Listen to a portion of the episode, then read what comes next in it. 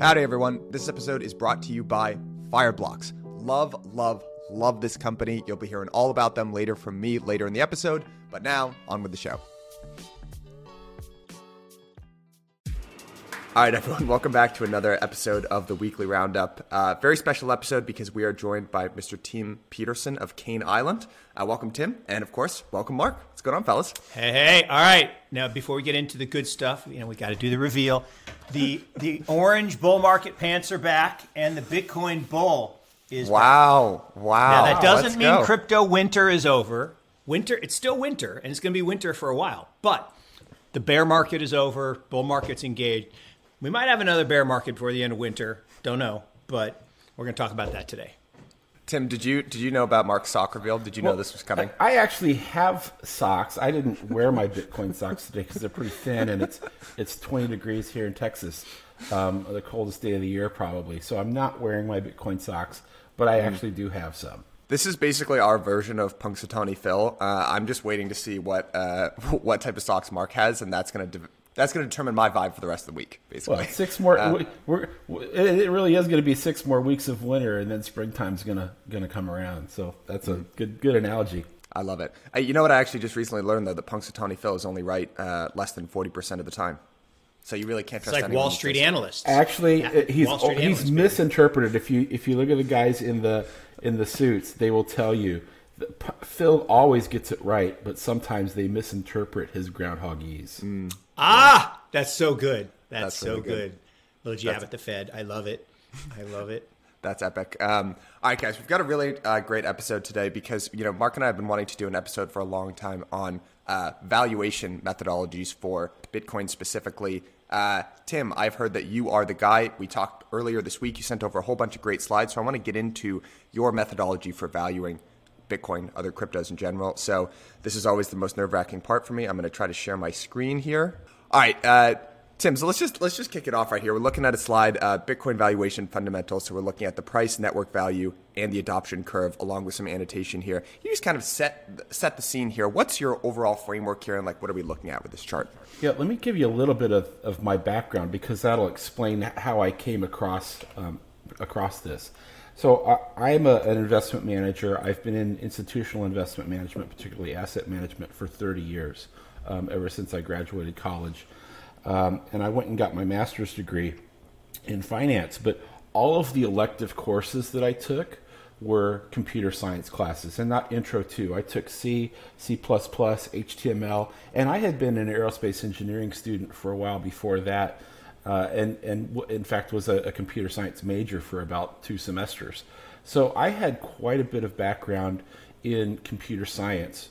And in fact, one of my first jobs early in my career was as a software designer for a Fortune 500 firm where we designed um, cash flow models for, um, for asset backed and mortgage backed securities. So I had this quant background that, that spilled into um, the computer science realm, although my field and, and expertise is in, in finance and money management. So I um, started my own firm in 2015 and was making some investments and, and had heard about Bitcoin in 2013. Um, didn't you know? I, I got it right away. I knew what Bitcoin was. I knew money was electronic. I understood how the blockchain worked. I understood queues and, and, and everything like that. But what I didn't understand was what's it worth. If I if I bought Bitcoin for seven hundred dollars or thousand dollars, what am I getting in return for that? And because I couldn't answer that question, I didn't invest. That's my, mm. my investment philosophy. Understand what something is worth before you buy it. And as I got more comfortable with it, I was buying small positions. But you, you, this is 2016. You couldn't really go out and buy Bitcoin in a retirement account. And a lot of my clients um, have IRAs or, or tax sheltered vehicles. So you couldn't buy Bitcoin directly. You had to, to go through another vehicle like a GBTC, Grayscale. And I was looking for some diversification. I came across another firm uh, who happened to be a former client of mine. And I was reading their shareholder letter because I was a shareholder at that time. And they were the ones that introduced me to Metcalfe's Law. And I knew these people were really smart, um, and they are still really smart. They operate a couple of, of good funds out of New York, uh, as well as some other holding companies. And they were putting Bitcoin on some of these balance sheets well before Michael Saylor was doing it. So uh, the first time I read about Metcalfe's law was the first thing that made sense. And I've put 10,000 hours, literally 10,000 hours, into understanding network economics ever since 2016. Um, what you're seeing here is the result of that work. This is about six years of research. Some of these papers are, are, are peer reviewed and published. I have three peer reviewed and published papers on Bitcoin pricing in different journals. Um, so there's been some academic scrutiny put to this. And uh, it's just one of the most impressive things I've, I've ever seen. And the bottom line is networks have value, and that value is proportional to the number of users, and it's exponentially proportional. And that concept applies to um, Facebook, it applies to Bell Telephone. Uh, recently, I found out it applies to Tesla. If you look at the number of charging stations and the Tesla revenues, Metcalfe's hmm. law works there. Um, it works for um, PayPal. And the good thing about Bitcoin is there are lots of data out there on the blockchain. So if you can grab data for Bitcoin, Ethereum, Chainlink, Ripple, Litecoin, Doge, you can do this math for every single cryptocurrency, and it works like a charm. Um, so uh, rather than get into the details of all the math, let's just leave it at, hey, you know what? The, the network grows in proportion to number of users, and those growth rates line up um, very well over the long term. I'm going to explain some of the short-term deviations. They're not what pe- most people think. I've put mm. again a lot of research into this, um, and those those jumps up aren't always what people think. Yeah, and I want to add one thing here, Michael. And you know, Tim and I got to know each other uh, through a, a, organization called DAS Digital Altern- Digital Assets Summit, and you know, I came across his papers uh, in, in, kind of examining the same thing. So there was a guy that, that put together the, I'll call it the original Metcalfe's curve back in 2014, posted on the internet, and it was this this parabolic shape. And, and people don't understand math, first of all, right? My math is hard, hashtag. They really don't understand exponential math, and we've talked about it, right? 20 linear steps across the room, 20 exponential steps around the world twice. And what they really don't understand is how log scale works, right? You and I, Michael, you know, trade barbs on Twitter about chart crimes. um, you know, when people show long-term charts in linear, it, it's just nonsense. It's not useful. You have to use log scale. And how log scale works is is it's this parabolic shape. Uh, not the parabolic exponential growth curve shape that people think about when oh Bitcoin's going to the moon, but this is the Metcalfe's law network effect chart. But that original model, there's variables in it, and the original model was aggressive. And Tim, through all of his research and work, kind of, and I'm going to get the, the lingo wrong, but whether it's the decay factor or the decay rate or, or whatever it is, the, the rate of growth of the, the nodes in the network matters. And so you can have a s- upward slope that gets you to 100,000 by 2021, which was the original chart. Then you can have the, the, the stock to flow guys who, who glom onto that and, and create another. And, and Tim always had this more gentle slope, which always angered the bulls. But when you dig into the math, is more elegant and I think right, um, which is why I've been following his stuff for so long. Yeah, yeah, and, and let me let me just say real quick, you, you know, most people aren't going to understand my papers. Okay, I wouldn't start with reading my papers because you're gonna you're gonna just lose your mind. They're not as bad as George Soros's first book, which is unreadable. The, unreadable. the narrative stuff in there is really good, and I think people like the narrative that explains how networks work. Um, but in terms of the math, I have some videos on my website that are much better at showing that math in pictures and, and explaining what's going on. Um, and and I would start with the, the, videos, and they're really short, and we can talk about that where those videos are at the end of the session. But but you're right, Mark. There's there's things there's a limit to how many users can join a network, right? It doesn't go to infinity. Um, the transaction volume has a large role to play in that value and that um, the constraints, and there's several constraints, um, and it's not a perfect system, but models are simplifications of the real world, and if we can get to eighty percent of what we're trying to discover, we, have pretty much got a, a, good picture. I, I have two two questions for you here, Tim. Before we move on to the next slide, which is one. Um, I, I, don't want to get too much into the nitty gritty of uh, the math calculations here because I agree. I, I want uh, don't want people to um, want people to keep paying attention.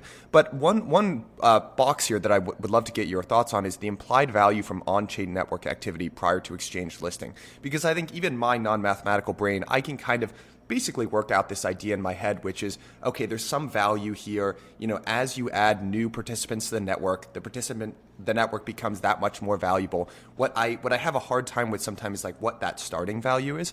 And then I'd love to get your thoughts here on why we see deviations around this curve that you've outlined, right? So I see here uh, that you've got a, a gray box, which is Mount Gox price manipulation. So what I'd love what I'd love to understand from you is how do we get that original implied value uh, to to kind of this is where we start our curve, and then I'd love for you to just touch on a little bit why we might see deviations around the curve from time to time. Yeah, yeah. So the the start value actually comes out of the market. The market prices the network.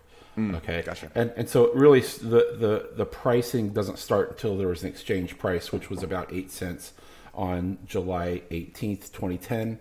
I have that date memorized because I use it all the time in my modeling. But the on chain metrics go back well before that. We have user counts, transaction counts, user growth rates, um, the the stratified sample of how many uh, how many Bitcoin are in each account, and that goes back to inception. And so once you get the math formula mostly right, you can go back and say, well, what would it have been if it was trading according to those parameters? And that's what that, that implied value is. Now you see it drops like a rock at the very get go. The reason was because at that point they were putting out lots of coins, right? 50 Bitcoin every um, 10 minutes, starting from zero. So the inflation was huge mm. for Bitcoin for that first nine months. And then it starts to stabilize, and then you get this parabolic curve. And that parabolic curve in this log chart there's there's legitimate math behind that. That's not hand drawn. You know that is a, an adoption curve um, multiplied by Metcalfe's law, and and that's the that curve. I mean, it's it's a, actually a pretty simple math. Um, that's a really really really important point that that I hope you know people watching and listening caught is this is not a hand drawn technical analysis line, right? Anyone can draw lines on a chart, right? Just connecting points. That's not what this is. The core line is a mathematical formula. And there's a little chicken in the egg to Michael's point. It's three. It's um, it's a Gompertz curve, it's Metcalfe's law, and it's a present value formula. So so unless you're an expert in all three of those things, you're not going to know how to draw that line. But you're right, Mark. It, it, it's pure math. So so so let me ask you guys, why do we see some of the deviations around this curve here? I, I mean, I think because I have an idea. Price is a liar. Hmm. Price is not value right? The price is what two people agree to exchange some small amount of a good or service. It has nothing to do with value. When people look and say, "Oh, the you know the value of that company is X," because the number of shares times the current price, it's nonsense. I mean, it's literally nonsense. That's not value. That is the market cap. Okay? Just a thing. But but Tim will talk about some of the craziness early on that led to Price being worse of a liar, a big bad liar. Uh, in the early days. Yeah, actually, I think if you go to the next um, slide, it's probably got a better picture we could look at um, in terms of those dots, right? Those four big, maybe five if you count 2019. Um, the the second one on there, the 2013, that is not just the documented price manipulation. The guy doing the manipulation was in court in Japan and said, I did it. I was running WillyBot, right? And WillyBot was um, a computer program that bought and sold Bitcoin on the Mt. Gox exchange, which was the only game in town at inflated prices. They did that so they could line their own pockets to recoup losses from a hack that had occurred earlier. And so there, this is not an opinion, right? When the guy says I was manipulating Bitcoin prices, I'm sorry, and he's telling it to the judge it happened. Okay. Now, there's been other research on this. This is just not mine. But Neil Gandal um, had done some great work, and at the time he published his paper was also the time that um, the Mt. Gox CEO admitted that he was manipulating prices in 2013. Now, that's important because when you do a, a price um, analysis or any kind of technical analysis or any kind of curve fit modeling, you got to exclude that data. That's not market supply, you know, supply and demand working at all at that time. So you can't use 2013. So rainbow charts, you know, any of that stuff, it, it doesn't apply. Okay, because that, that's not what happened. What happened was uh, guys on the computer were messing around and making fake prices and inducing people to buy. Well, and this happens every single cycle in every single asset throughout history right? Is is you have these cycles. That's why i talk about winter right? It's it's not that crypto winter means always bear market. What it means is there's a cycle of time where you're correcting back toward fair value. Uh, stocks go through winter stocks go through and what happens is early days right? If you go back to you know 2012 2013 the early days the actual investors invest in an asset. And the investors, you know, do the work, look at the fundamentals, try to calculate value and and and buy accordingly. Then as the price starts to move, then the speculators come in. And the speculators come in and drive that price above fair value. And if you're really unlucky, like in the stock market today or in, in Bitcoin back back then or again in, in 18, uh, 17, uh, you get the leveraged speculators that come in and really, and that's what creates that parabolic move that everybody's like, oh, we're going to the moon. No, that is manipulation. Mm. That is fake demand. And this was even worse, right? This was an egregious use of basically spoofing, which JP Morgan does all the time to gold, uh, the other direction, uh, and silver and, and everything else. But um, I, I, would just say you know, there's a paper and it's out there. It's on, on my website. It's called um, "To the Moon: A History of Bitcoin Price Manipulation." That one's not real mathy. Um, it, it goes through the history of what happened at Mount Gox. It talks about the the um, the allegations around Tether and Bitfinex in 2017. It talks about the Bitwise report in 2019 and how all the exchanges were just completely faking volume, just fraudulently putting out false volumes to induce people to trade. And and it's narrative, right? So you could read it, you can understand that there's lots of funny business, and it's happening at the exchange level. Now it's not all funny business. There's certainly FOMO, right? There's certainly people buying in, and it's not like I'm saying, hey, uh, you know, we weren't getting user growth at that time. We were. Um, and, and there's another thing that happens with Bitcoin that we'll talk about much later. But um, you know, there's some legitimate reasons for 2017 on for those price spikes, and it's it's not what people think. It has nothing to do with the supply of coins. Um, it has everything to do with with the. And money. it's happening now in NFTs, right? It's happening in CryptoPunks and and Bored Apes. You've got people who are taking flash loans, buying their own ape from themselves using a spoof account and that is price manipulation, and that that will eventually end. But that doesn't change the nature of the growth curve of the value of the community or the network. So I, I have two questions about this specific chart here that we're looking at. Um, is is one, uh, you know, these the estimated value of Bitcoin network per Bitcoin here. We're looking at a series of prices and dates. Uh, just uh, to my own lizard brain is the correct way to interpret this. This is kind of a, a, prediction about where you see a price per Bitcoin going out into the future. And then my, my next question is, you know, this blue line here, you know, it, it looks very intuitive, right? I mean, you can kind of see where there are these spikes either through price manipulation um, or through just human sentiment getting away from itself, where we kind of deviate from fair value.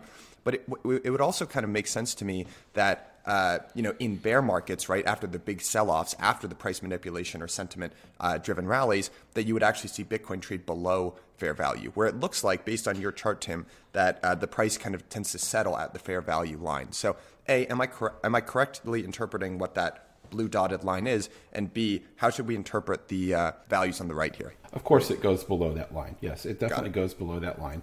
Um, not very much, but it does go. And that line where I set that line is kind of arbitrary um, in terms of where I want the threshold of what I call low to be.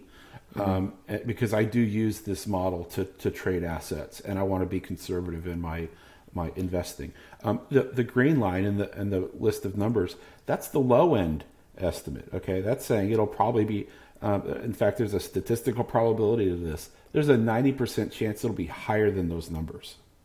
Okay, wow. that's assuming assuming that Bitcoin continues to grow at the rate that it's been growing. Okay, and and that's not just purely an extrapolation. Now there's headwinds. Okay, there, there's we can talk about some of the headwinds, but you know the government's not going to like this. They're not going to like when Bitcoin gets to 100,000, and they're sure not going to like when it gets to a million.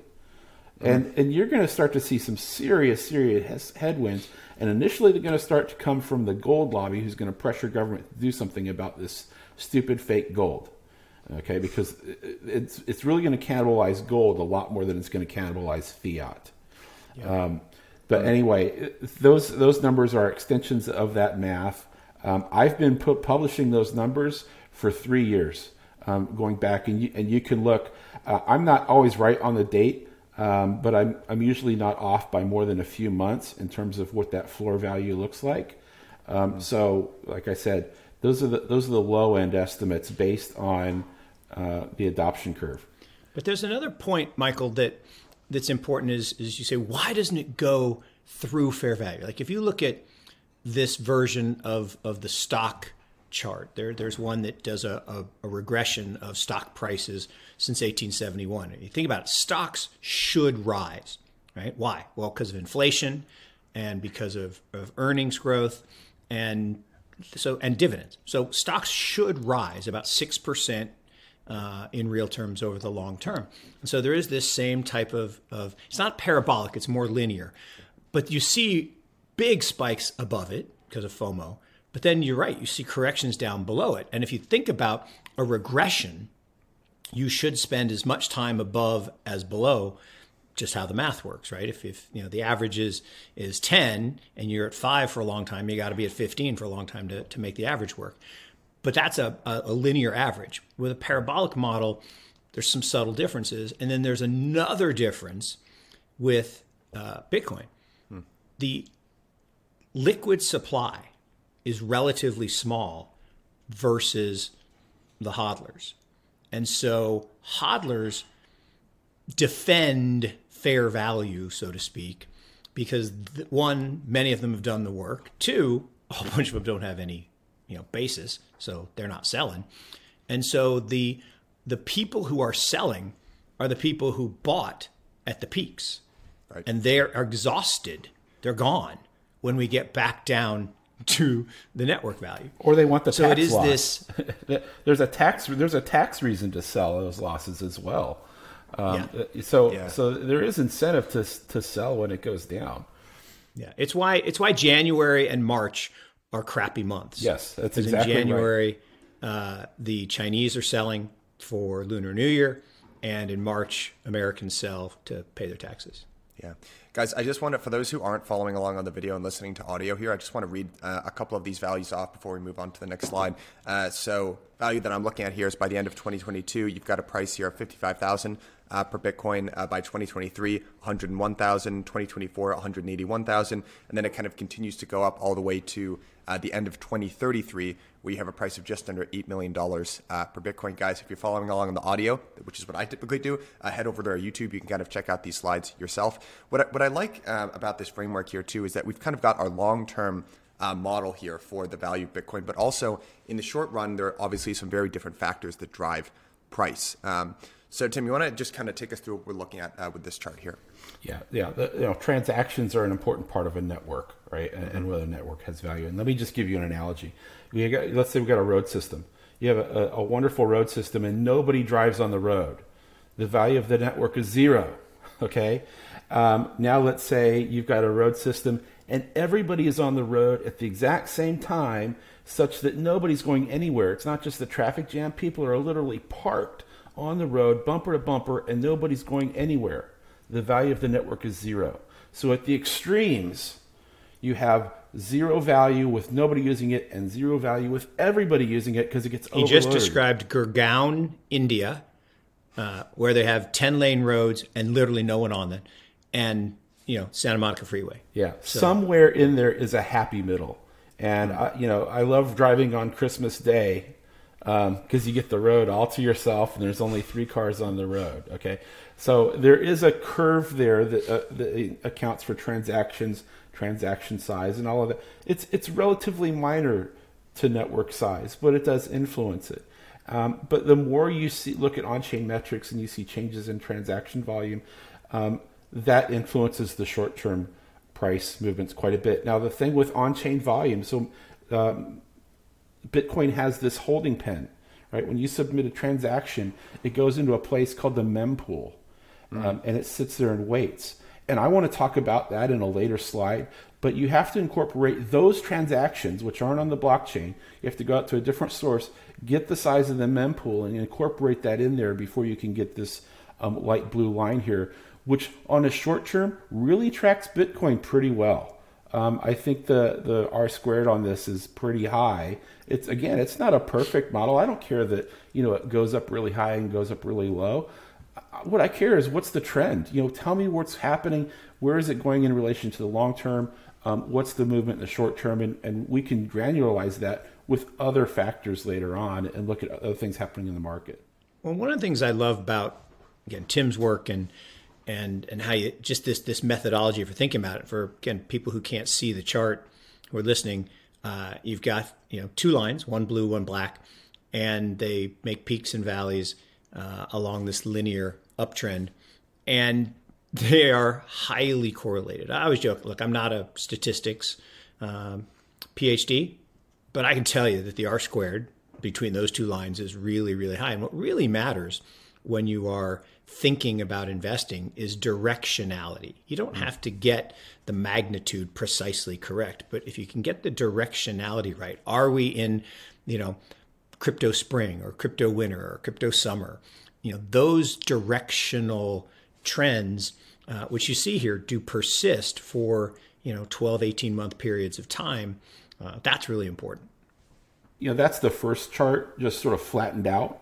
Um, so this sort of shows the magnitude of the peaks. How far away did Bitcoin's price deviate from that long-term adoption trend? Um, mm-hmm. And you can really see. You asked, does it go below zero? I could move that line up a little bit, and and it would it would uh, you know, probably not really matter in terms of your overall investment performance. But but yeah, it does dip below that. It's just really hard to see on the graph, uh, you know, and and it could dip, dip below it by 20, 30, 40 percent. And I'll tell you, when you take a 40% loss on on your um, entire portfolio, it hurts. you know, mm-hmm. you start to question things. Uh, so it does go down below that line, and it has many times. But that line is set so that 90% of the time price is above it. That way, when I do my investing, I say, hey, you know what? I got a 90% chance of being right. And, mm, and as an investment and, manager managing client money, that's important to me. I will say yeah. too. Uh, I was talking to the, uh, my my co-founder Jason about this. It's funny. Like you can you can. It's very easy to look at a graph like this and say, oh, you know, in general, uh, you know, there's a high correlation between you know uh, this mempool idea and actual price. Uh, but I mean, if you look at how long the deviations can be, uh, it's like a year, right? I mean, sometimes these are you know, it looks nice on a chart, like it's definitely going to snap back, but to actually experience that deviation for a year uh, is pretty significant. I was I was talking to Jason yesterday. Even when you kind of read history, you know, you'll read like one line and it will describe like a 20 year period of time. You know, and you're like, yes. oh, I'm just waiting yes. to get to the big thing, but it's like that was like a yes. 20 year period of history. You know, yes. hey, it just gets you know, described. The Nikkei index, the Nikkei index hit its peak in 1984. I want to say mm-hmm. it has not recovered its losses from 1984. Okay, so yes, you can wait a long time, and this is true for all markets. Mm-hmm. Um, you know, those alligator jaws closing that that is usually measured in months and years. And in fact, sometimes you can be, swear they're going to close, and it goes the other way. And there's a whole you know set of finance that studies why prices move away from sensible values. Um, it's called behavioral finance. But mm. anyway, let's let's get back to the the network um, well, piece of it. I, the, the point, one other point I want to make on on the slide here is is the size of the deviations to the upside, right? Because of the ability to manipulate price in the early days. I mean, you just had some unbelievable. I mean, we're talking 200%, 800% uh, in 2013. Uh, and then it makes the, the 2017 bubble look like a piker, only 150% above. Uh, and then the 2021 bubble was was a bubble, and people say, no, no, it wasn't. We never got to that blow off top of 250k. No, no, you're missing the point, right? It's how far away are we from this never look back price or, or lowest base price. And it's caused by leverage. And there's just too much leverage available.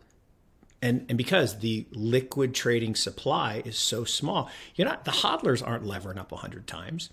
It's the little retail degenerate gambler, and I, I won't even call them investors or speculators. I mean, they're gamblers. They're literally gambling. And you guys have heard my story of, of someone who I won't name again because they got mad at me when I named them. Um, but, uh, you know, so they stole my Bitcoin. Like, what are you talking about?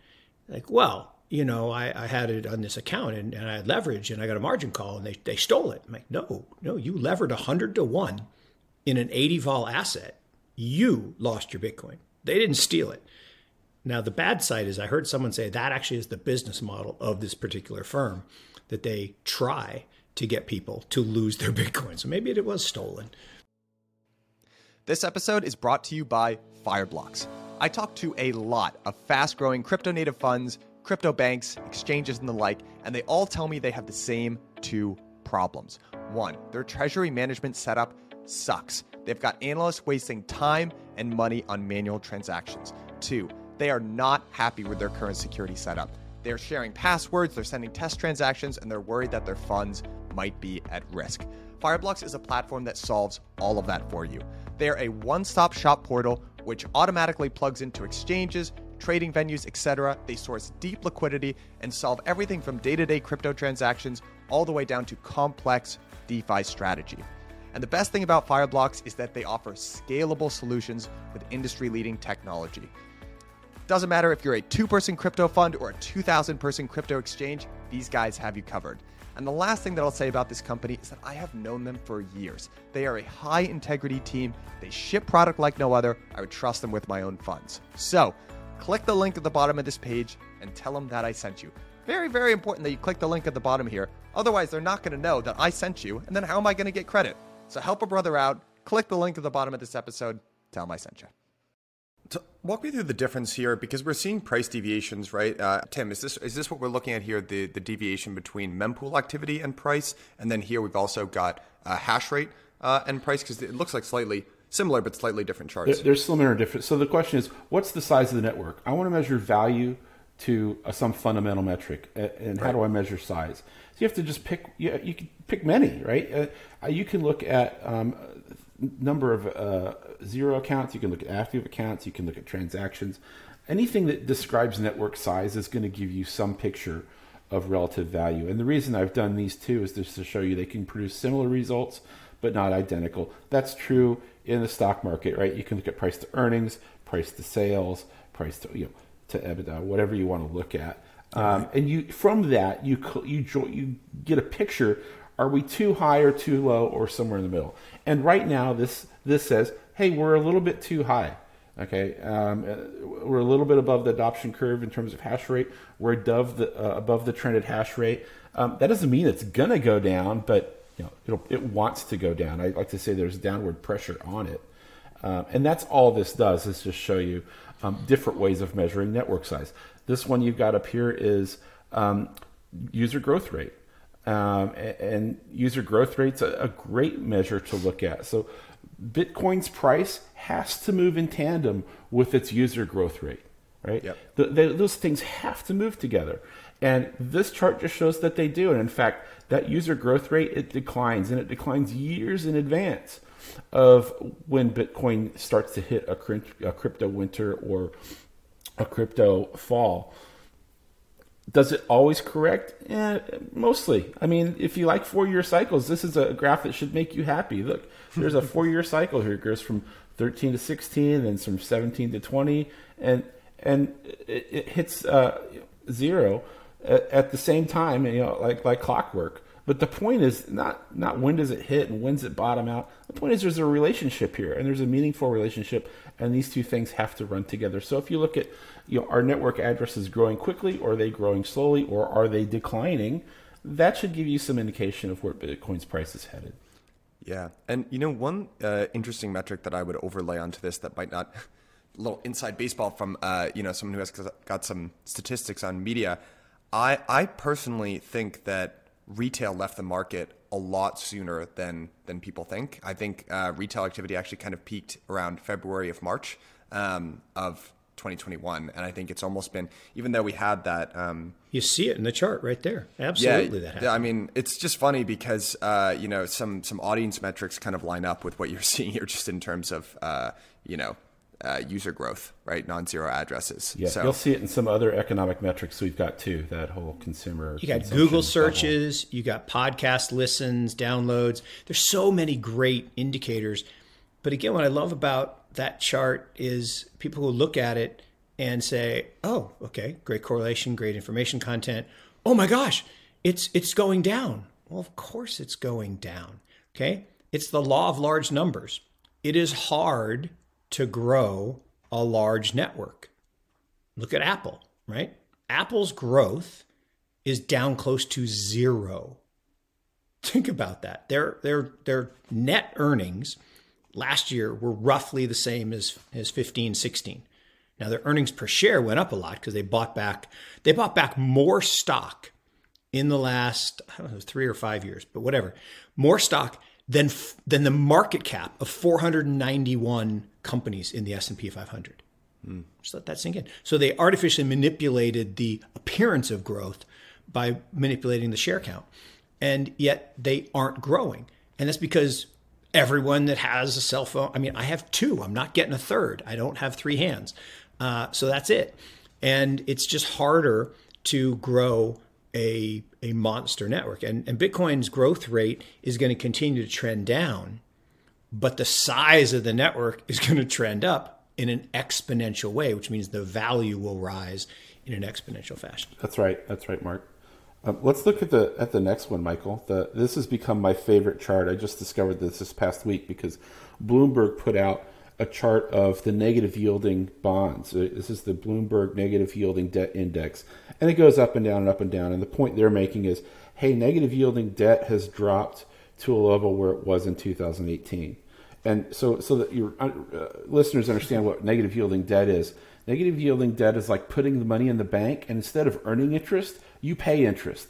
So you put your money in the bank, and then you put more money in the bank. You put more money in the bank, but you don't get that money out. You only get your original investment out. So you pay them to store your money, and you lose money. Okay, that's a negative yielding bond in, in a nutshell. And some people need positive yields. Elderly people that are on fixed income need positive yield. Um, any institution that's doing asset liability needs a positive yield for their duration management. So, insurance companies, which are a huge, huge segment of the financial sector, need positive yields. If they can't get it in the market, then a portion of those investors, a small portion, are going to look elsewhere. And some of those investors are going to choose Bitcoin maybe not in totality, but a, a portion of their assets will go to Bitcoin. And you can see that literally in this chart. This is the negative yielding debt volume, uh, the, the balance going up and down. And mm-hmm. the blue line is the size of the number of transactions waiting to be processed in the mempool. So it's not the total transactions, but it, this is this is the backlog of transactions waiting to be processed. So I want you to imagine you're going to go to a football game, okay? Normally, if it's just a boring football game like any old day, you can get a ticket, you can walk in, there's plenty of seats, you can enjoy the game. But if it's the really big game, right, that everyone wants to get in, I want you to imagine that there's only one entrance to the stadium. Everyone must go through that entrance. You can only buy the tickets on that day. It is first come, first served. It, the tickets go to the highest bidder, and you have to pay a fee to the person who's processing the ticket. Okay, what happens when it's the playoffs and the Super Bowl and everyone wants to get in? You would have a huge line of people outside the stadium clamoring to get in, throwing money, saying, "Give me, you know, give me a ticket, give me a ticket." That's the way Bitcoin works. There's a limited number of transactions that can be processed in a day. It's roughly 300,000 because it takes 10 minutes to process a block on average, which is about two 2,500 transactions. Uh, and so there's this group of transactions that are sitting waiting to be hmm. processed. And if you want yours picked, you have to offer a higher fee, all the while the price is going up. And you, that's what this picture is. That blue line is people waiting outside the gate, clamoring to get in. Let me in. I want to buy Bitcoin. And it really corresponds very closely to negative yielding bonds. Now, it's not that negative yielding bonds is driving this. That that index is, is characteristic of what is going on in the macro environment. Yeah, it's the it's the level of financial repression yes. in the world. And when financial repression is very high, the need to seek uh, better yields, uh, whether that be you know converting fiat into Bitcoin and then borrowing against it at uh, one of these lenders, any of those things. And it's one of my favorite lines. You know, the joke about you know the restaurant. You know, uh, from Yogi Berra. Uh, no one goes there anymore. It's too crowded. Yeah, yeah, yeah, yeah, yeah. And so you can see this translate into price on the next slide. Uh, it doesn't doesn't work perfectly, but you know this is not just FOMO, and it's and it's not just leverage, and it's not just manipulation. This is fundamentals. This is pure fundamentals. And you can see in 2019 uh, that Bitcoin price bubble corresponded almost perfectly to the negative yielding debt index. In early 2021, you get that first little hump almost perfectly to the negative yielding debt index. In fact, there's if you study this graph, you'll see other little ups and downs in um, in those prices that are very closely related. They're they're highly correlated. It's not a perfect match, but again, we're just trying to get a picture of what's going on in the economy and how does that affect Bitcoin, and you can see it in both those charts. Well, and the beauty of this chart is is you see the the impact of of leverage. And so so the gray line, which is the amount of negative yielding debt, leads the red line, which is the price spike uh, of Bitcoin, and then you get this total parabolic move uh, at the end of of 2020 into 21, and that was people borrowing. Because again, if, if interest rates are really really low, if there's lots of negative yielding debt, then people can borrow huge amounts of money and and buy an asset uh, that they don't have. Uh, I mean that they don't have money for. Particularly in Asia, where you've got you know 200 to one leverage available. Yeah. Um, and, and, yeah, that's it. and that came out. I believe Binance started that program in in early 2020, if I'm not mistaken. I think you're uh, exactly right, and, and that was can, that was the big move that you know everyone says it was Saylor. Well, I mean he may catalyzed some interest, but it was it was the Binance or Binance, however you pronounce it, uh, investors, speculators, gamblers. They're not they're not they're not investors. They're gamblers. Binance has to be a trend now. You know how people in fin- finance and finance Binance yes. and Binance. That's like uh, with a little bit of sparkly, a little pinky. Well, it depends. It depends where you are, right? If when I talk to people in Singapore and Hong Kong, they say Binance. When I talk, and it's like it's like down here really in the south, right? They say insurance. I'm like, what? No mm. insurance. No, like, insurance. like no, no. yeah. My my my uh, my best friend is an English guy, and he always says uh, aluminium, uh, which always yeah. cracks me up. Yeah. I mean, it does make you sound really smart if you can actually pronounce it that way. English people in general have a huge leg up because they just sound smarter uh, in general. I always tell him he's yeah. playing tennis with the net down. Um, all right, so we're looking here at, uh, or uh, Tim, why don't you just tell us what we're looking at here? Yeah, so you know the past uh, um, slide was about negative yielding debt, and so that's that's an evaluation approach that's sort of like Bitcoin's digital gold. It's an alternative safe asset, so it would be like the Mike Saylor approach to to valuation and why it would be trading that way. But then there's this whole other group of investors, and it's actually quite large, who think that um, eh, Bitcoin is just a tech stock, right? They don't they don't know how to value it at all, and so they will just trade it like any other tech equity.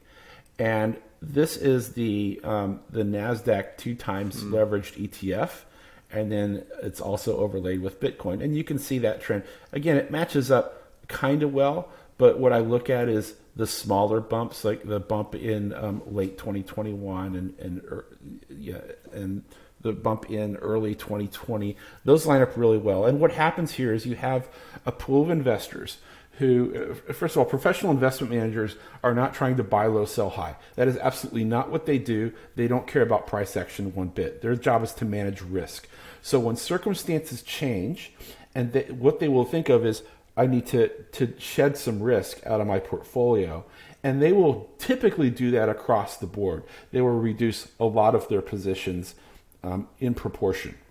Okay, Got not it. always, but so typically what you see is they say it's too risky. I need to shed some risk. They'll sell Bitcoin along with selling everything else that they consider risky, and that moves Bitcoin's price. It does have an impact on the price. This is the greatest chart I've ever seen. Uh, we're only talking about four years because there's only four years of like real activity in this space where there were charts, and but it is the greatest chart I have ever seen. And I've, I thought I'd seen everything Tim did, but I haven't seen this chart. This chart is so great for the following reasons. People say, "Oh, the the, the correlation of Bitcoin is going up uh, because people think it's a stock." Mm-mm. The long term, and that's the only correlation number that matters. The long term correlation number is still 0.15 to stocks. However, in periods of time where leverage is expanding or contracting, correlations, particularly when leverage is contracting, do go higher, close mm. to one. And the genius of this chart is the, using the levered ETF. Because the levered ETF has that same level of volatility. NASDAQ volatility only in the 20s, right? Bitcoin has an 80 vol you need a, a better vol asset and leverage because leverage is what's driving the vol is perfect. So th- this is absolute genius, Tim. Yeah, it also yeah. matches up pretty well with the Nikkei index um, for some reason. Um, and, and, it only matches up in short time periods. Global carry trade. Yes, yes. That's, that's the global uh, carry trade right yeah. there. Uh, uh, plus, I think the name Satoshi Nakamoto has an impact on the Japanese. Um, yeah, they're big, big fans of Bitcoin for that reason. Um, so anyway, that's a picture of, of where we're at with Bitcoin's valuation. Um, the, the total assessment, uh, if you look at all those pictures, is that we're either we're, we're trending down, but we're either at bottom or very, or, or we'll get to bottom very quick, quickly. And I, I think we're probably price bottom 60 days. Now I don't, I'm not saying that because I want people to go out and trade. I'm just saying. this is not guesswork, right? There's, this isn't about, yeah. hmm, you know, stick We're going to test 30 again, yeah. uh, more likely uh, than not. And but but that is that is where the base level of value is, and then uh, you know six months from now we'll look back and say, oh, geez, what a great buying opportunity that was. You know, one other thing too. I mean, just an observation from from a company building standpoint as well is this. This is a non-scientific framework, but it's a framework that I do have in my mind, which is that you know, whenever a market gets overheated, you know, there needs to be some stamping out of sentiment in general before you can start to move back up. And one of the ways that I justify that, or that I think about that internally, uh, is that it's very hard to company build in environments where people, where speculation is running rampant and everyone thinks they can become a millionaire just from flipping Bitcoin or JPEGs. It's really, really difficult. And I think sentiment peaked uh, at different times of the crypto market in general. I think mm-hmm. you can really clearly point to the Laser Eyes and Bitcoin Miami, um, and uh, you know, F Elon that chant right. That was like so clearly the sentiment top in Bitcoin. Uh, it came later for other parts of uh, the crypto market in general, and I think NFTs have to be the last thing to capitulate in general before we can all just kind of sit down and say, all right, now let's actually try to solve problems again. Because from a labor standpoint, it's just yeah, it's really difficult to find people who actually want to build things instead of just speculate. Didn't you go to the Portugal Solana party? I did. Yeah, yeah was... so there, there you go. I mean, anytime there are massive parties, like let's just set a rule: if if someone spends more than half a million dollars on a party, bad things are going to happen in that market. Well, you know, the number one question that I got asked at that party was, "Don't you believe in the super cycle?"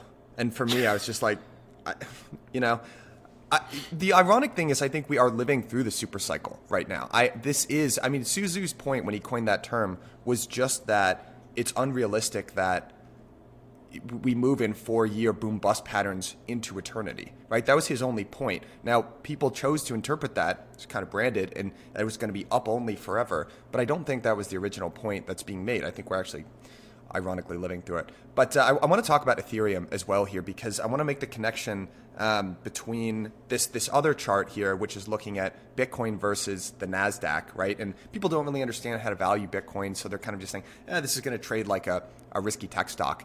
Ethereum is is interesting in that I kind of feel like I have started to talk to investors, and they're like, "Yeah, uh, Ethereum equals Fang," you know. Uh, so Tim, can you just kind of walk me through, you know, how appropriate is it to use the valuation metrics that you have for Bitcoin and methodology that you have for Bitcoin to another asset like Ethereum, and then maybe how do how are investors looking differently at Ethereum uh, than Bitcoin? Okay, so the underlying principle of Metcalfe's law, of network size, applies to every single cryptocurrency that is not a stablecoin. Mm. Um, you've got to get quite a bit of price history in order to, to get confidence and get some metrics around there to to, to properly um, estimate where that curve is. Because, like Mark said, the price is a liar, um, the value is not and you do need a track record in order to properly value it.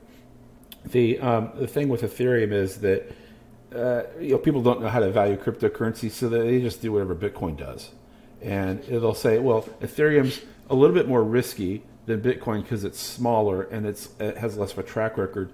So they'll assign a beta to it of something like 20% or 40%, and you get additional volatility in Ethereum but otherwise it's mostly tracking Bitcoin. So the correlation to Bitcoin is very high. But if you take that away, and I'm, I'm writing a paper on this right now, it should be out in the next couple of weeks. Uh, Ethereum has its own metrics, and, Bit, and Ethereum's price, adjusted for Bitcoin, tracks its own underlying metrics. There's an adoption rate, there's transaction um, activity that affects the price, and that's what this chart says. I, the reason I put this up here is because you can see that green line that's the long-term adoption trend. And i posted this on twitter about a year ago. And, mm. and you can see it, it, price wants to hug that trend. That's where it wants to go. And it, they'll look at the next slide it'll show you what, what ethereum actually did. It, it moves right along right right towards that green line. So that green line I, I look at the adoption curve as like gravity right? You can escape gravity. Mm. you can go up and you can get on a balloon. You can stay up there for a long time but eventually you got to come back down to earth. And that green line is earth. So we're headed towards the green line. That green line goes up every day. The adoption continues to grow every single day. So it's not like the price has to fall. It could just go sideways for a while and you can get there. So, guys, if you're not following along on video, what we're looking at here is a tweet uh, that Tim put out in on February 4th of 2021, essentially predicting the direction of Ethereum's price, and we're looking at the current day price, where it's basically followed the red arrow. I really like that metaphor of uh, gravity around the green line. Guys, we're, we're running low on time here. I want to ask you actually a question that I'm starting to ask myself quite a bit. Big narrative, right, for 2021 in general was uh, the layer one wars, right? And are we going to live in a multi chain world? Is everything going to be built on ETH layer two as we scale, et cetera, et cetera? Now, one of you know, if, if we're looking at history as a precedent here, generally in Metcalfe's law type environments, one big network wins, right? That's why we have network effects. And you can look at Facebook, Meta's earnings yesterday notwithstanding, they really just dominated, right? There is no really second best Facebook. They really just took the cake. So if if if the way to value all of these protocols is based on the network effect, then are we going to see one or two really dominant winners and the vast majority of these other networks become less valuable? Because you kind of have this narrative, which is not one or two. So the answer is the answer is yes, but not one or two. And and I've used this analogy many times, and I've yet to find anybody kind of tell me that I'm wrong. Is that there there were 80 internet protocols, now there are five, right? There's TCP/IP, there's FTP, HTTP, SMTP, and www. Maybe there's one or two others, but but that's pretty much it. Mm. And I think the same thing is going to happen here. And you're going to have you know Bitcoin is the base layer. You're going to have Filecoin like FTP for files. You got Ethereum as the www dot, and then you're going to duke it out in the middle for HTTP and SMTP. And could it be two? Could it be four? I don't know. And but it but yeah, of the thousands of utility tokens, those don't follow network effects. Those are simply Ponzi schemes, most of them. Some actually have innovation or, or tech, uh, and those will be huge. They'll be 100 baggers. But that's a different game, right? That's a, a venture capital game. It's basically crowdsourced venture capital with with scammers involved. That's the of course, venture capital has scammers too. Um, uh, look at the one that just got uh, the black uh, turtleneck. Yeah, you know, I'm starting to think that Bitcoin is not part of the cryptocurrency ecosystem anymore. Um, it, there's a, a, law called Zipf's law that describes the the distribution of um, who who has market share, right? Number one, and it, it, describes it perfectly for for all assets and all all types of things. If you look at number of astronauts ranked by what university they came out of, it follows Zipf's law. It's just pervasive. Um, Bitcoin doesn't follow Zipf's law when you look at it in, compared to other cryptos, but it does when you look at it compared to other assets like um, commodities, equities, bonds, etc. So I think Bitcoin has left that ecosystem and is in the alternative investment ecosystem, which means the top of the heap is Ethereum. And and those coins do follow Zipf's law for the most part. Now it depends on what day you're looking at it, but like I agree with Mark, it's not one or two, but you'll look at how many soda pop manufacturers there are. How many are there versus how many can you name? How many how many beer brands are there? But how many could you name?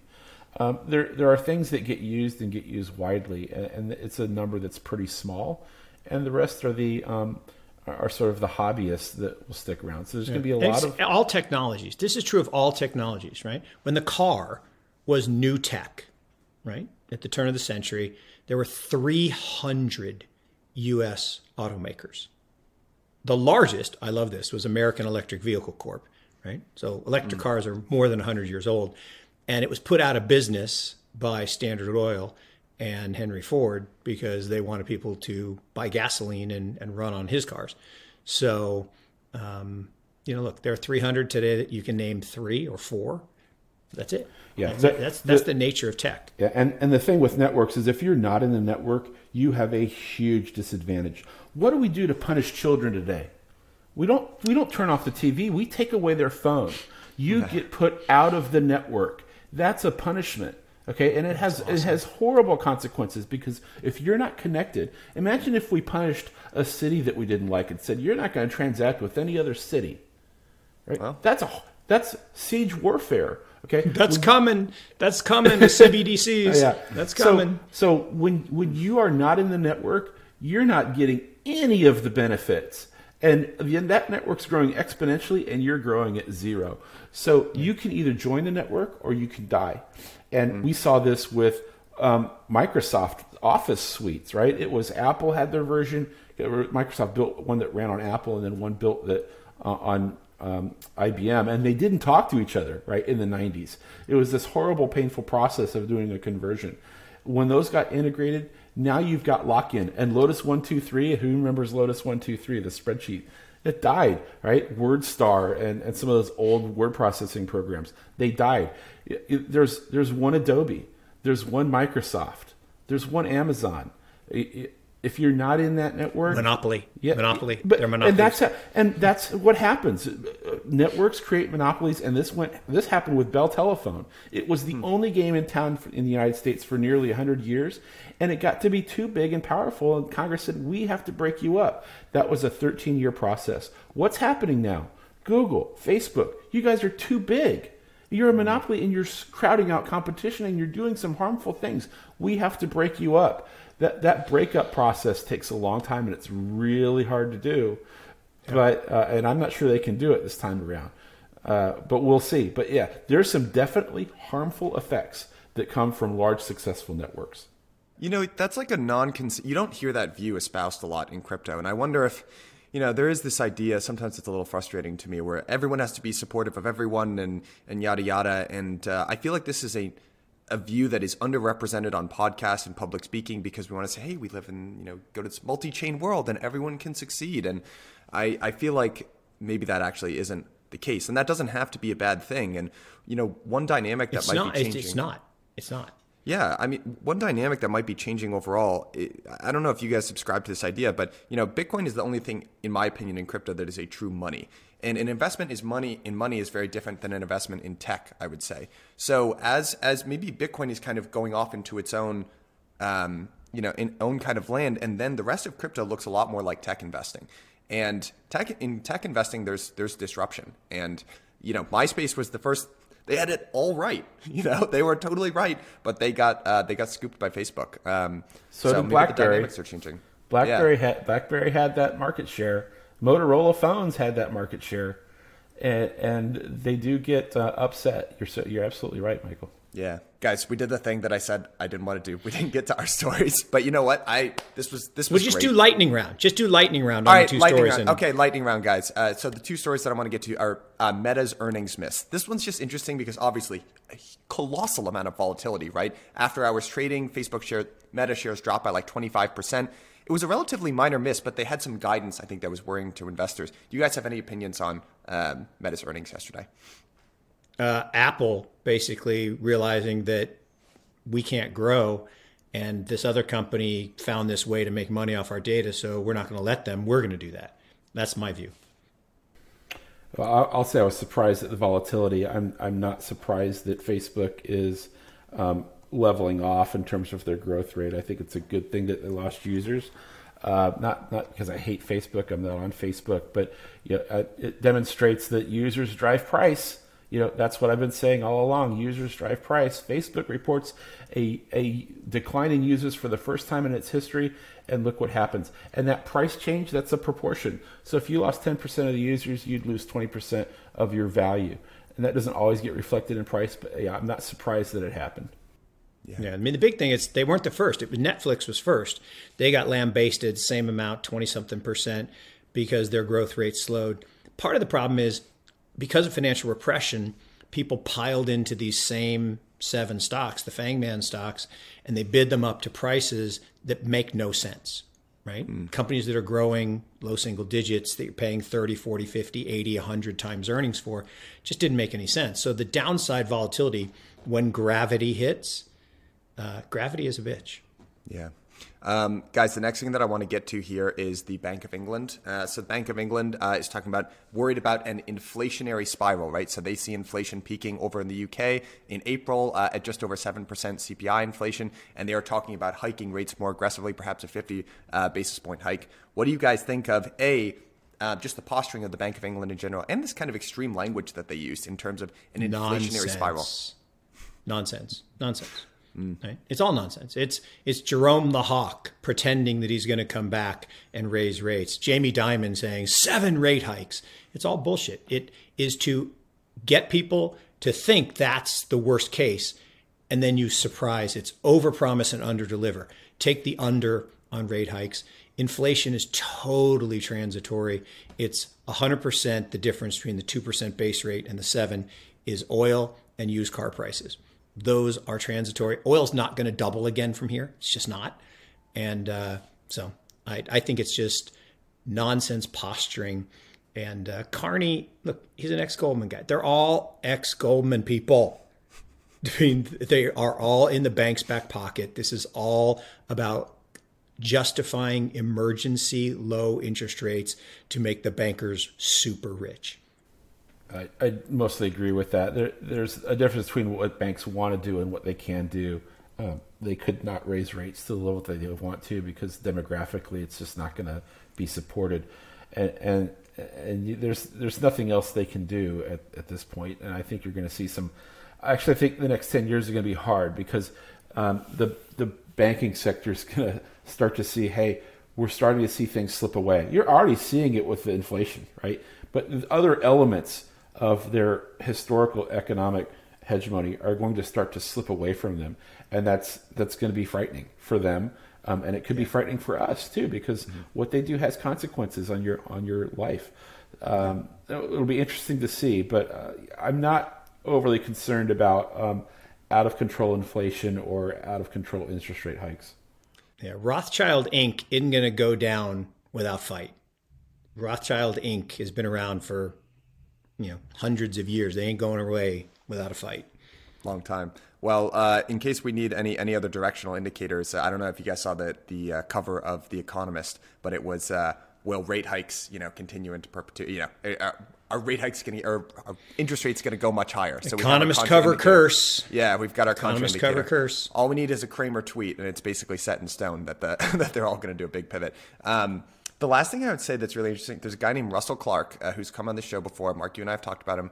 Uh, He's the really, best. really good. He totally changed my viewpoint on inflation with this one line. Uh, there was a, a podcast that we did with him and Tyler Neville like seven months ago, and he said if you stop thinking about inflation as this big bad boogeyman and start thinking about it as blue collar wages, then you start to think about it very differently. And I was like, wow, that actually is a really interesting way to think about it. And one other way to frame uh, central banks being very concerned about inflation is it's like for the first time in a long time, blue collar workers in developed nations are getting a pay rise, and we're all like, whoa.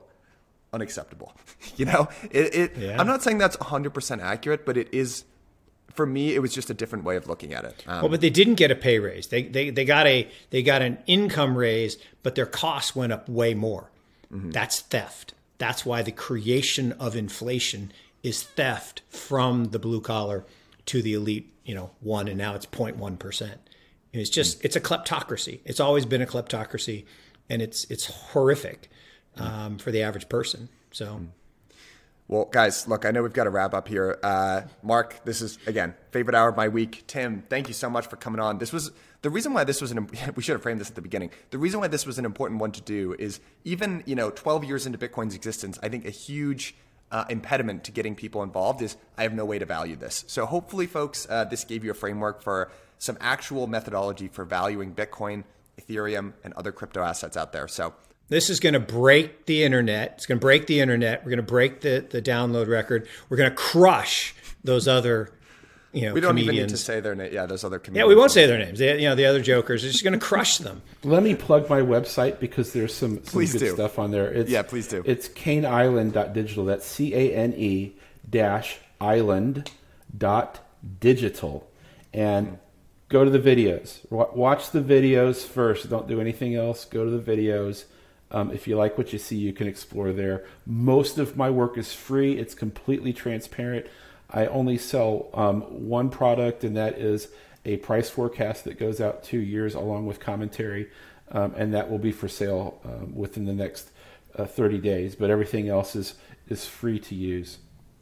Tim, we'll do you one better, and we'll just link your your uh, website right in the show notes. And folks who are listening, uh, be sure to head over. A lot of great information over there. Uh, gentlemen, this has been a ton of fun. We'll have to do it again sometime soon. Best hour of the week. Hey, thanks, thanks so much, Michael. guys. Thanks, Tim. Thank you. Cheers, guys.